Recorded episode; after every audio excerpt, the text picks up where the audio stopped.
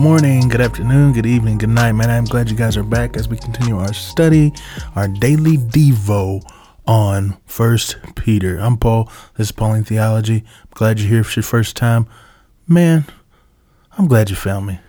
And I hope that this instruction that we get from the scripture benefits you as it benefits me. If you're back, hey, like I said, I'm glad you're back.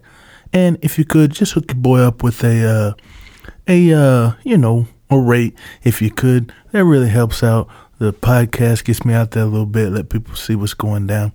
So I'd appreciate it if you do that. But none of that no more. We are about to dive in to the scriptures as we talk about what the Bible says, what Peter is actually saying to the people, then what God is being talked about in here. How is God being displayed? How is man being displayed? And then how we can apply that to our lives as we do our study.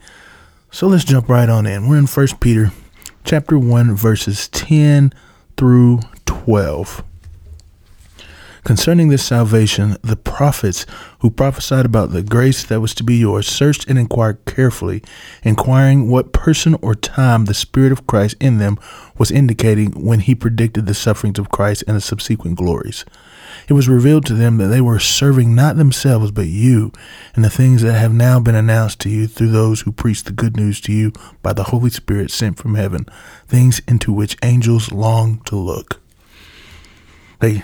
That's some that's some powerful stuff right there, because already ending it, I already think angels long to look. What is it they long to look for? Well, when we talk about what we talked about yesterday, we see that it is the salvation, this gift of salvation. We have a a, a goal. We have a, a promise that has been given to us. We have an end.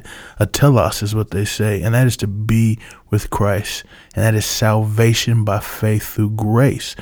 And so it says now, concerning this salvation, the salvation of our souls, it says that uh, the prophets have been recognizing, and they know, they see, they look forward to a Messiah, understanding that there is someone who is going to relieve us of this guilt, someone who is going to cleanse us from this sin, someone who is going to forgive us and wash us and make us new. And they realized it. They just was longing to know when it was going to happen. Somebody was going to suffer for our sake. You can see it in Isaiah. You can see it in Daniel. You can see it in all of the prophetic scriptures. And not only that, but also in the historical books, all of them, you can see and bear marks of an understanding that there is one to come, that there is one who's going to save us from our sins. And they begin to realize that it wasn't just for their sake.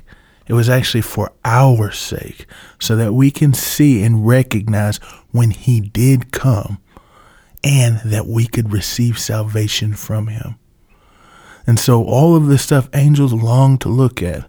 And I think the longing, the look that the angels are doing is about that salvation, the grace of that salvation, the amazingness that God would show as he lavishes his love and his mercy and his grace upon us to save sinners. Now, to me, I think it's because angels ain't getting saved. The pit, hell, the lake of fire was made for them. So when they sinned, it was over with. But it's a blessing that they long to look at.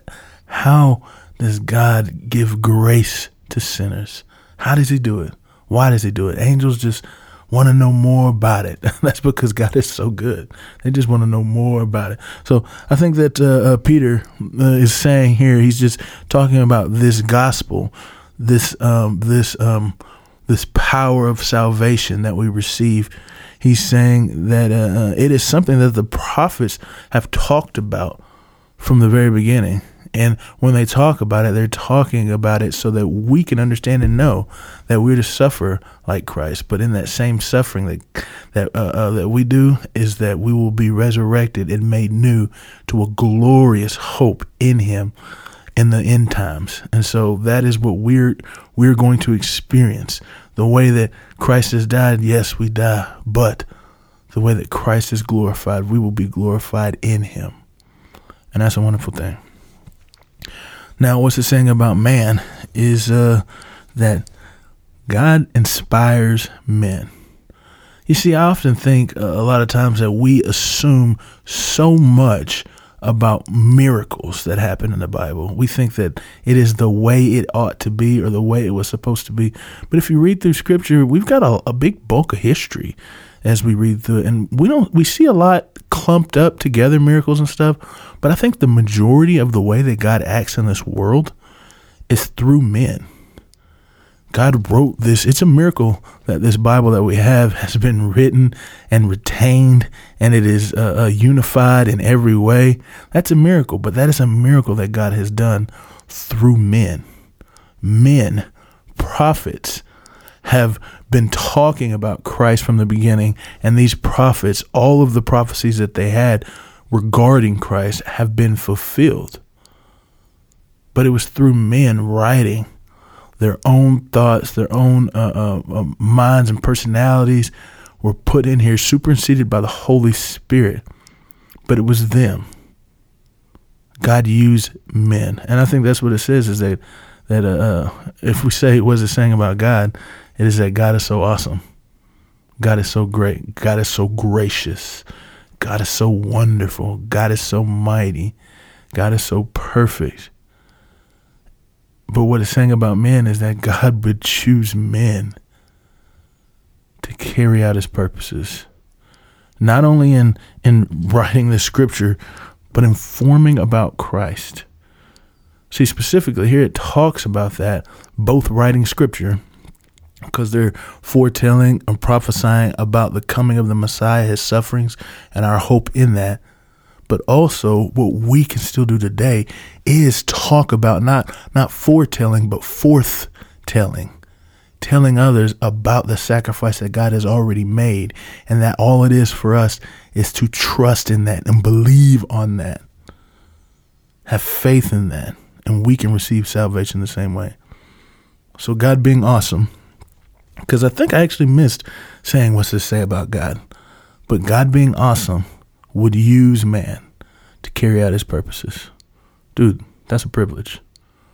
That is a privilege. Now, it may seem daunting, but guess what?